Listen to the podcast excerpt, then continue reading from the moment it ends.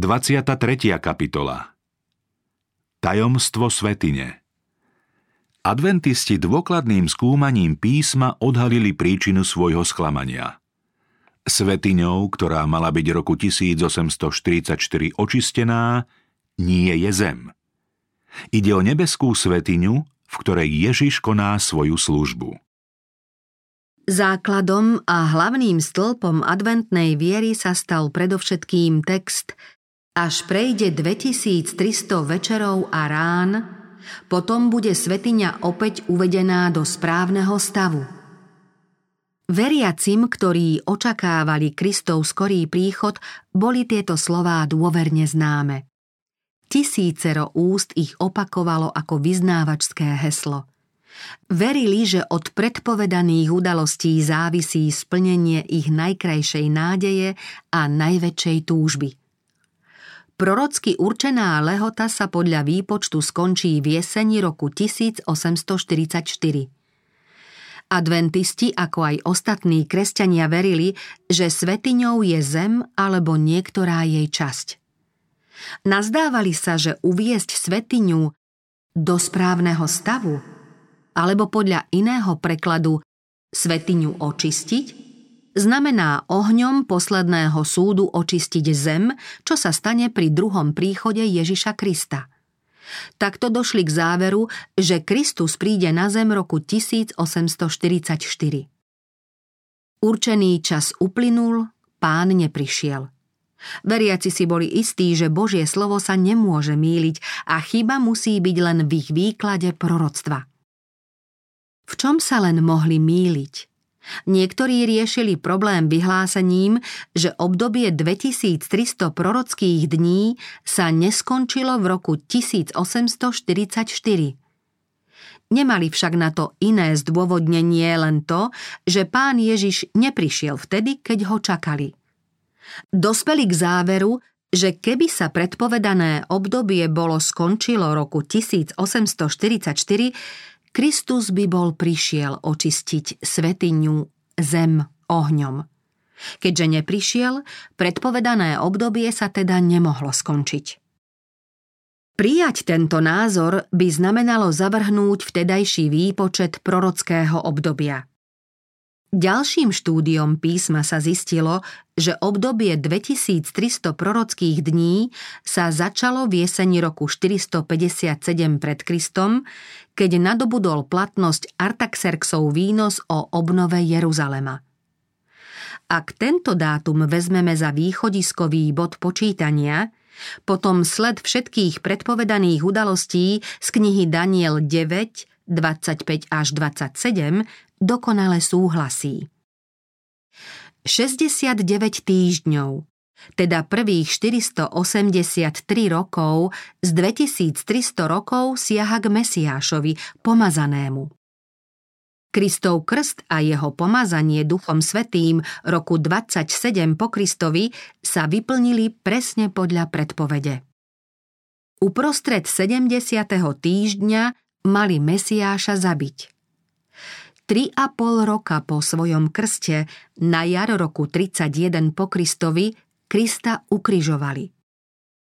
70 týždňov, teda 490 rokov, bolo prednostne oddelených pre Židov. Národ koncom tohto obdobia spečatil zavrhnutie Krista prenasledovaním jeho učeníkov a apoštolovia išli v roku 34 po Kristovi hlásať spásu pohanom. Vtedy sa skončilo 490 rokov, teda prvá časť z celého obdobia 2300 rokov a zostalo 1810 rokov. Tento časový úsek sa začal roku 34 po Kristovi a skončil sa roku 1844. Potom, podľa výroku nebeského posla, svetiňa bude opäť uvedená do správneho stavu – očistená. Všetky prorocké predpovede sa neklamne v určenom čase splnili. V tomto výklade Bolo všetko zrozumiteľné a jasné, okrem toho, že neurčoval o akú udalosť v predpovedanom uvedení svetine do správneho stavu očisťovaní roku 1844 ide.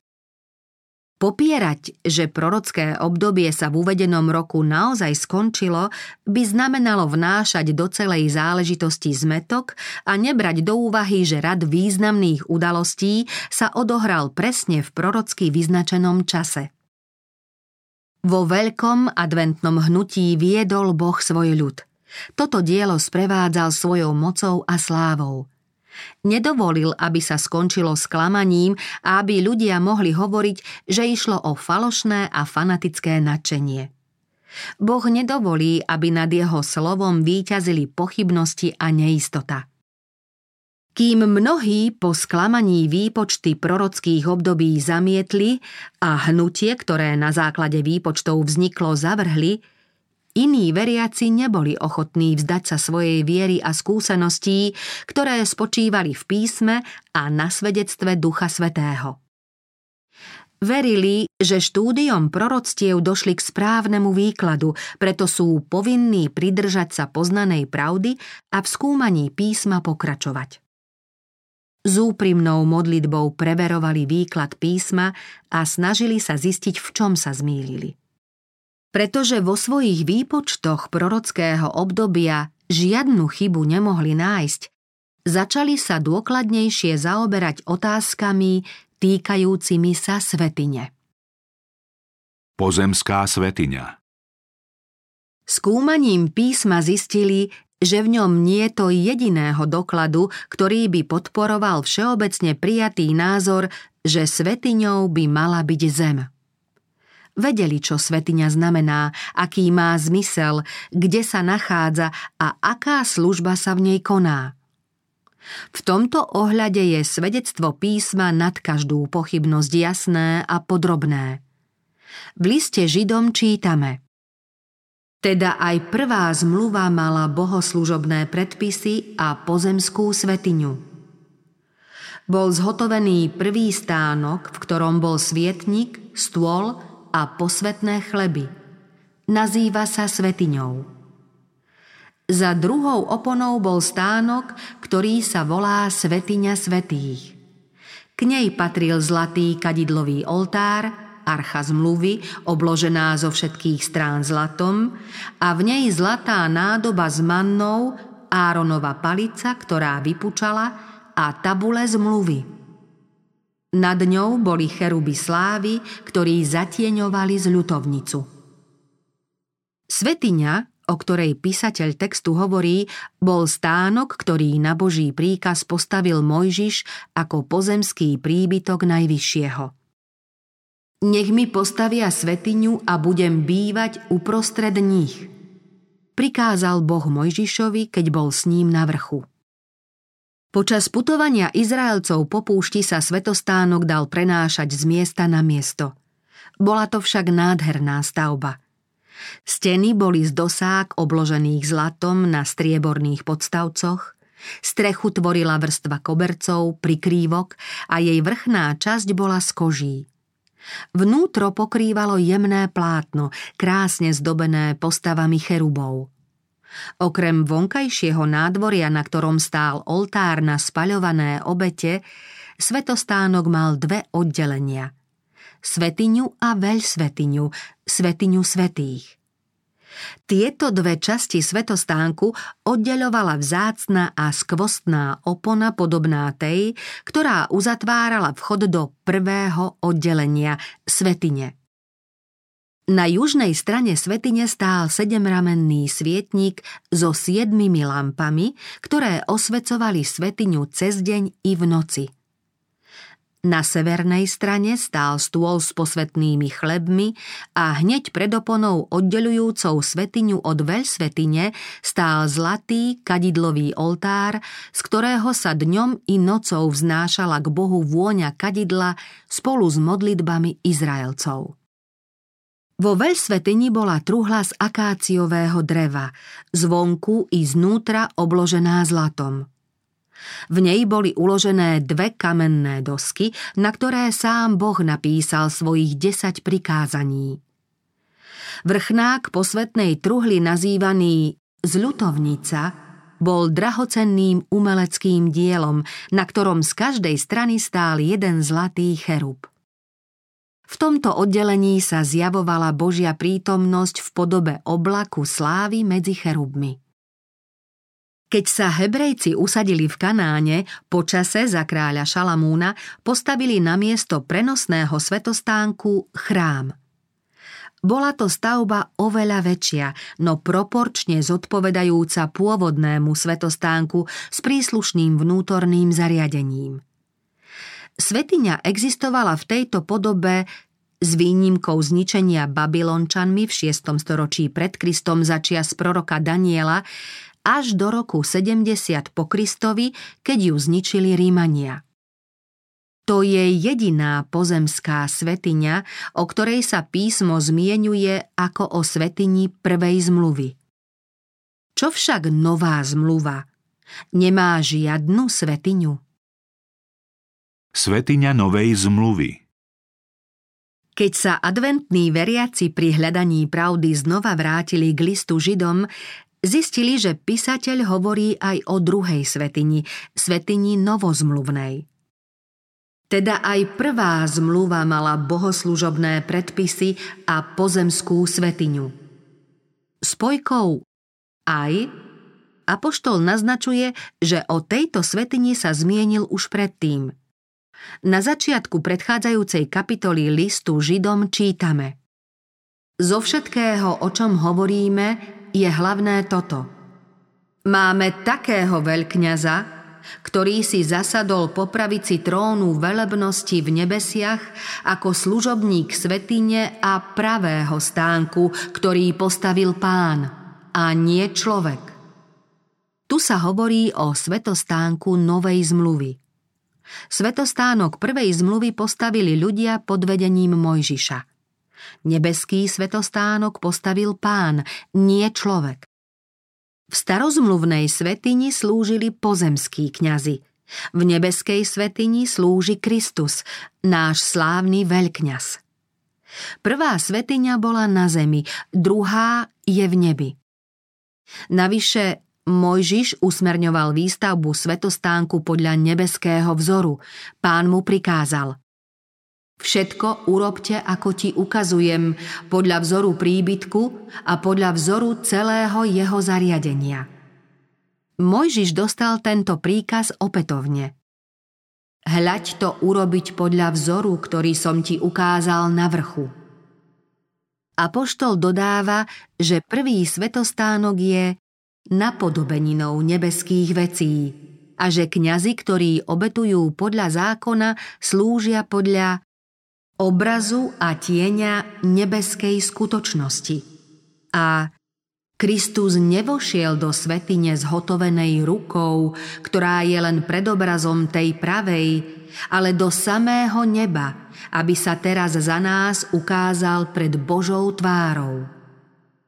Nebeská svetiňa, v ktorej slúži Ježiš Kristus ako náš zástupca, je originál – kým svetiňa, ktorú postavil Mojžiš, bola iba jej napodobeninou.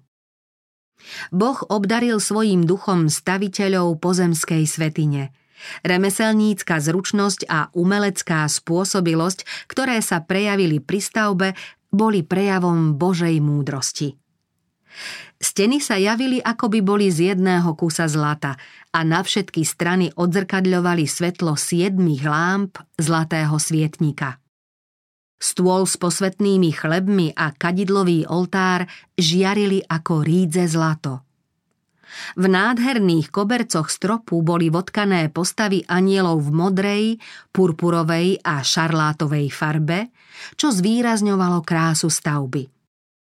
Za druhou oponou bola nad zľutovnicou žiara viditeľný prejav Božej slávy – k nej sa mohol priblížiť len veľkňaz, lebo každý iný človek by bol zomrel. Jedinečná nádhera pozemskej svetine znázorňovala ľuďom slávu nebeskej svetine, v ktorej Ježiš Kristus, náš vodca, slúži a prihovára sa za nás pred Božím trónom. Veľkosť a nádhera príbytku kráľa kráľov, kde mu slúžia tisíce tisícov a stoja pred ním desaťtisíce desaťtisícov, ten chrám plný slávy väčšného trónu, kde serafíni, jeho žiariví strážcovia si v úcte zakrývajú tvár, mohla len slabo znázorniť najslávnejšia stavba, akú kedy postavili ľudské ruky. Pozemská svetiňa a služby v nej boli dôležitým poučením o nebeskej svetini a o veľkom diele, ktoré sa tam koná na záchranu človeka. Nebeský svetostánok znázorňovali dve oddelenia pozemského svetostánku. Keď apoštol Ján vo videní smel pozorovať Boží chrám v nebi, videl, že pred trónom horelo sedem ohnivých lámp. Že sa aniel postavil pred oltár so zlatou kadidelnicou. Dostal mnoho kadidla, aby ho pridal k modlitbám všetkých svetých na zlatý oltár, ktorý je pred trónom. Apoštol Ján smel nahliadnúť do prvého oddelenia nebeského svetostánku. Videl tam sedem ohnivých lámp a zlatý oltár, čo v pozemskej svetini znázorňoval zlatý svietnik a kadidlový oltár. Nebeská svetiňa sa znova otvorila a Ján nahliadol za vnútornú oponu veľsvetine, svetine svetých. Tam videl schránku jeho zmluvy, teda truhlu Božej zmluvy, ktorú na zemi znázorňovala posvetná truhla. Do nej Mojžiš uložil Božie desatoro. Tí, čo hľadali riešenie svojho problému, našli neomilný dôkaz, že v nebi existuje svetostánok. Mojžiš postavil pozemský svetostánok podľa vzoru, ktorý mu ukázal pán. Podľa apoštola Pavla vzorom pozemského svetostánku je pravá svetiňa, ktorá je v nebi. Ján svedčí, že ju tam videl. Kristova príhovorná služba v nebeskom chráme, v Božom príbytku, stojí Boží trón spravodlivosti a súdu. Vo veľsvetini je uložený Boží zákon, základné kritérium pravdy, podľa ktorého pán posudzuje všetkých ľudí. Truhlu zmluvy, v ktorej sú uložené dosky zákona, prikrýva zľutovnica, pred ktorou sa Kristus odvoláva na svoju krv preliatu za hriešnika. Tým je znázornené, že v Božom pláne vykúpenia je spravodlivosť spojená s milosťou. Len nekonečná múdrosť mohla pripraviť také spojenie a len nekonečná moc to mohla uskutočniť. Toto spojenie naplňa celé nebo úžasom a úctou. Podoby cherubov a ich úctivý pohľad na zľutovnicu v pozemskej svetini znázorňoval záujem nebeských zástupov o dielo vykúpenia ľudstva. Tajomstvo milosti, ktoré by chceli pochopiť aj anieli, spočíva v otázke, ako môže Boh zostať spravodlivý a zároveň ospravedlniť kajúcneho hriešnika a tým obnoviť spojenie s padlým ľudstvom. Ako môže Kristus zostúpiť na zem, aby nespočetné zástupy ľudí vytrhol zo záhuby a prikryl ich nepoškvrneným rúchom svojej spravodlivosti, aby spolu s nepadlými anielmi mohli naveky žiť v Božej prítomnosti? Kristovo dielo ako dielo zástancu človeka jedinečne vystihuje Zachariášovo proroctvo o mužovi nazvanom Výhonok. Prorok napísal – on postaví chrám hospodinov. Dostane kráľovskú česť a bude sedieť a panovať na svojom tróne a bude kňazom na svojom tróne a medzi oboma bude pokojný súlad. On postaví chrám hospodinov. Svojou obeťou a zástupnou službou je Kristus zakladateľom a staviteľom Božej cirkvy. Apoštol Pavol poukazuje na Krista, ktorý je uholným kameňom. V ňom celá stavba pevne pospájaná rastie vo svetý chrám v pánovi. V ňom ste aj vy spoločne budovaní na Boží príbytok v duchu. Dostane kráľovskú česť. Kristovi patrí sláva za vykúpenie padlého ľudstva – po celú väčnosť bude znieť spev vykúpených. Jemu, ktorý nás miluje a oslobodil nás svojou krvou od našich hriechov. Jemu sláva a vláda na veky vekov.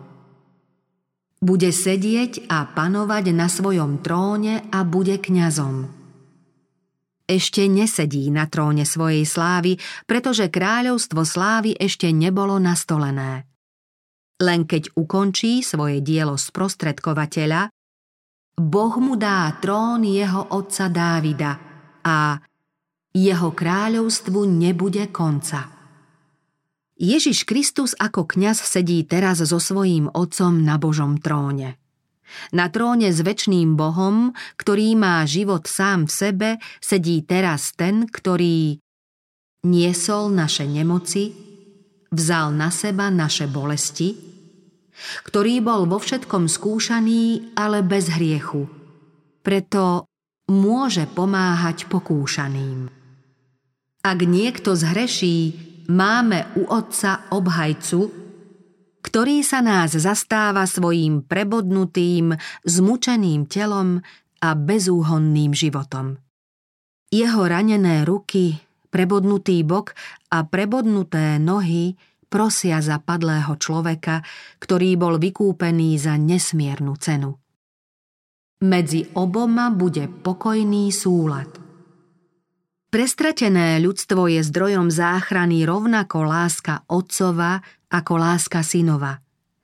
Pán Ježiš povedal svojim učeníkom pred odchodom k otcovi Nevravím vám, že ja budem prosiť otca za vás, veď sám otec vás miluje – Boh bol v Kristovi, keď zmieril svet so sebou a v službe v nebeskej svetini je medzi oboma pokojný súlad. Tak Boh miloval svet, že dal svojho jednorodeného syna, aby nik nezahynul, ale väčší život mal každý, kto verí v Neho. Písmo dáva jasnú odpoveď na otázku, čo je svetiňa. Svetiňa v Biblii označuje predovšetkým svetostánok, ktorý postavil Mojžiš ako napodobeninu nebeskej skutočnosti.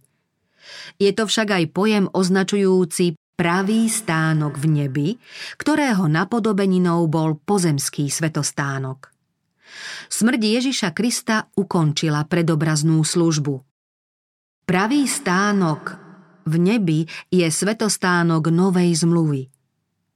Keďže predpoveď z 8. kapitoly Danielovho proroctva sa splnila v novozmluvnej dobe, musí byť svetiňa, o ktorej sa proroctvo zmienuje, svetiňou novej zmluvy.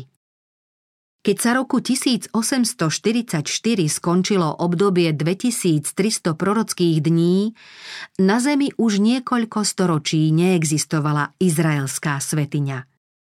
Preto prorocké slová až prejde 2300 večerov a rán, potom bude svetiňa opäť uvedená do správneho stavu, sa nepochybne týkajú svetostánku v nebi. Očistenie svetine Zostáva ešte zodpovedať najdôležitejšiu otázku. V čom spočíva uvedenie svetine do správneho stavu? Alebo podľa iného prekladu jej očistenie. V písme nachádzame podrobný opis služby v pozemskom svetostánku. Treba však v nebi niečo očisťovať. V 9. kapitole listu Židom sa hovorí o očisťovaní pozemskej i nebeskej svetine. Podľa zákona sa takmer všetko očisťuje krvou a bez preliatia krvi nie to odpustenia. Bolo nutné takýmto spôsobom očisťovať napodobeniny nebeských vecí, avšak nebeské veci treba očisťovať lepšími obeťami ako tamtie – totiž drahocennou krvou Ježiša Krista. Očistenie v predobraznej i skutočnej službe sa musí vykonať krvou. V predobraznej službe krvou zvierat, v skutočnej službe krvou Ježiša Krista. Apoštol Pavol uvádza, že bez preliatia krvi nie je to odpustenia a to je dôvod, prečo sa očistenie musí vykonať krvou. Odpustenie alebo vymazanie hriechov je dielo, ktoré treba vykonať.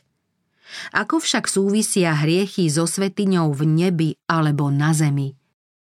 Pochopíme to, ak sledujeme predobraznú službu v pozemskom svetostánku ako obraz a tieň nebeskej skutočnosti.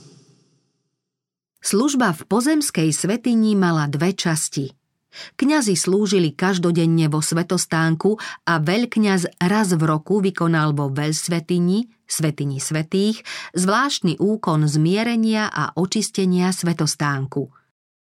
Každý deň prinášali kajúcni hriešnici svoje obete k vchodu do svetostánku, položili ruku na hlavu obetného zvieraťa a vyznávali svoje hriechy.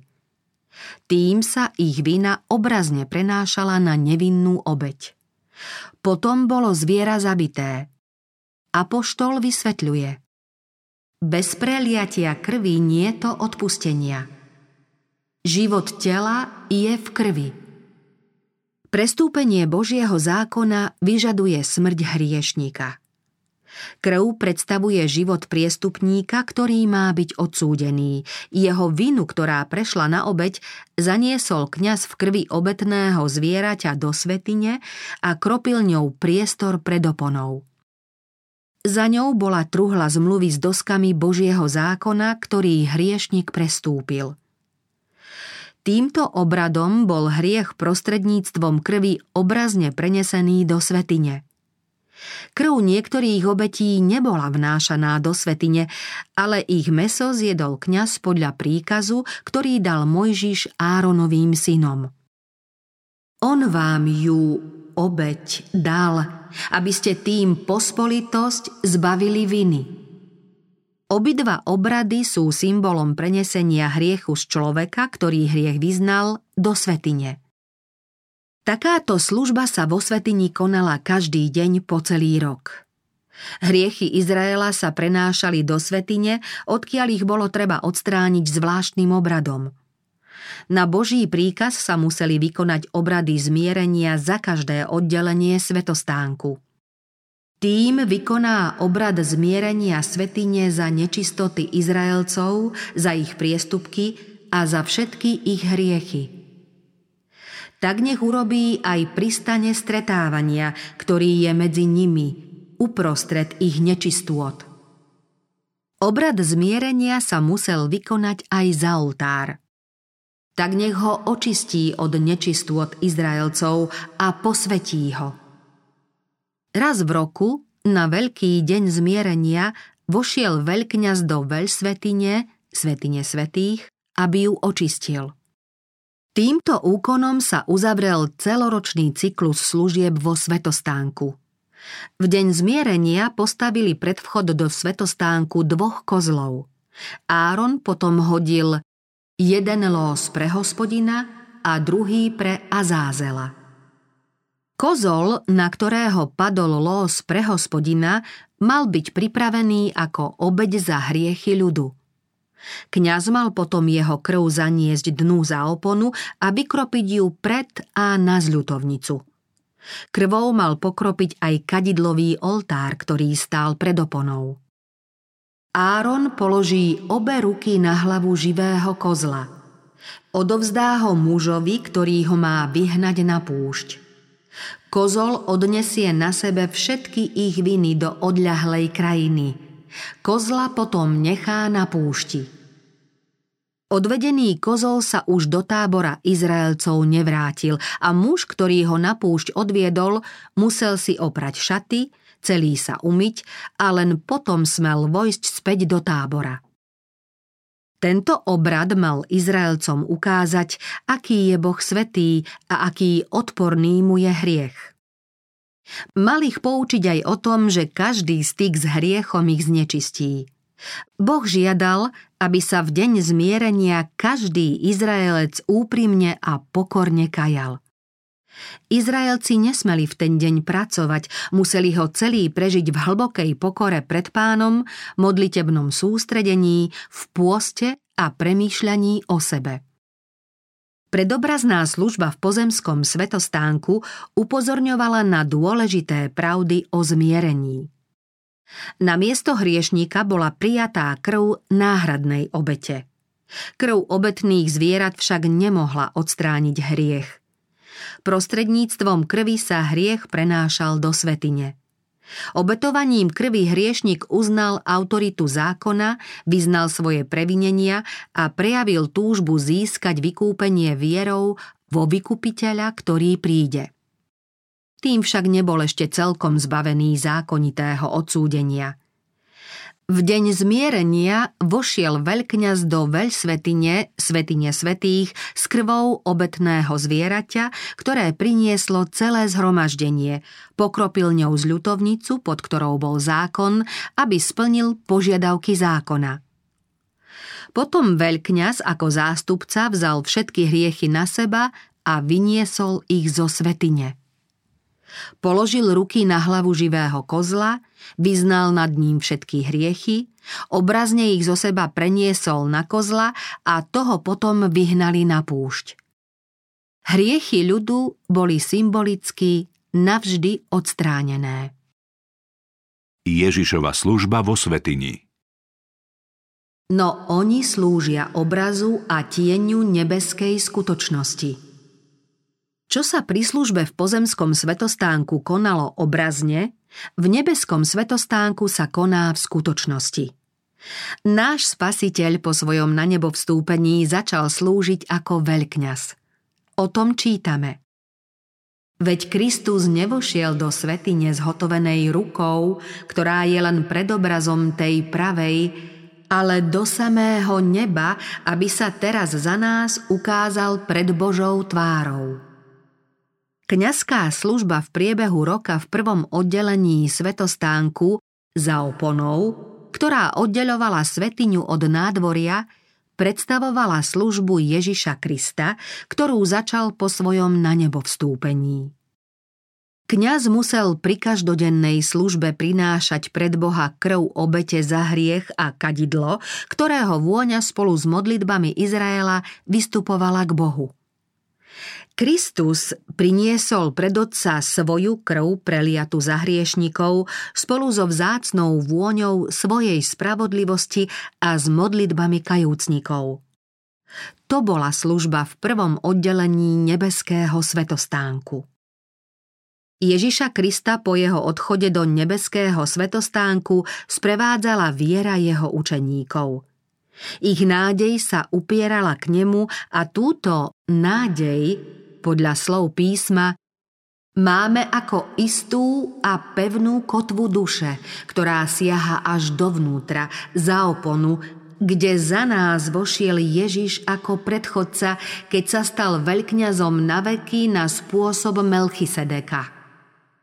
Raz navždy vošiel do svetine, avšak nie s krvou kozlov a teliat – ale so svojou vlastnou krvou a tak získal väčné vykúpenie. Táto služba, znázornená prvým oddelením svetine, trvala 18 storočí. Krv Ježiša Krista symbolizovala obhajobu kajúcných veriacich a zabezpečovala im odpustenie a prijatie u Otca. Ich hriechy však zostávali stále zaznamenané v nebeských knihách. Ako v predobraznej službe v pozemskej svetini na konci roka prebiehal obrad zmierenia, tak sa musí aj pred ukončením Kristovho vykupiteľského diela vykonať pre človeka zmierenie tým, že sa zo svetine odstráni hriech. Táto služba sa mala začať po uplynutí 2300 prorockých dní. Podľa Danielovho proroctva v určený čas vstúpil náš veľkňaz do veľsvetine, svetine svetých, aby vykonal poslednú časť svojho slávneho diela – očistenie svetine. Tak, ako sa kedysi vierou prenášali hriechy ľudu na obeď za hriech a potom boli v jej krvi zanesené do pozemskej svetine, rovnako sú podľa novej zmluvy hriechy kajúcich hriešnikov vierou prenesené na Ježiša Krista a skutočne vnesené do nebeskej veľsvetine keďže v predobraznej službe očistením pozemskej svetine boli odstránené hriechy, ktoré ju znečistili, podobne musí byť očistená aj nebeská svetiňa tým, že v nej zaznamenané hriechy budú odstránené. Skôr než sa tak stane, musia sa preskúmať záznamy, aby sa rozhodlo, kto Kristovou obeťou sprostredkované zmierenie vierou v Neho kajúcne prijal. Z tohto dôvodu do očistenia svetine patrí aj vyšetrovanie, súd. Toto dielo sa musí uskutočniť ešte pred príchodom Ježiša Krista na zem, pretože len keď príde Kristus, prinesie odplatu, aby odmenil každého podľa jeho skutkov. Adventní veriaci, ktorí sledovali svetlo prorockého slova, poznali, že Kristus namiesto toho, aby prišiel roku 1844 na zem, začal po skončení obdobia 2300 prorockých dní v uvedenom roku službu v nebeskej veľsvetini. Táto služba je záverečným dielom zmierenia pred jeho príchodom na zem. Veriaci si ujasnili, že obeď za hriech predobrazne znázorňovala Ježiša Krista ako obeď. Kým veľkňaz predstavoval Ježiša Krista ako obhajcu a kozol, na ktorého veľkňaz preniesol hriechy celého spoločenstva, symbolizoval satana, pôvodcu hriechu. Na ňo budú nakoniec vložené všetky vyznané hriechy.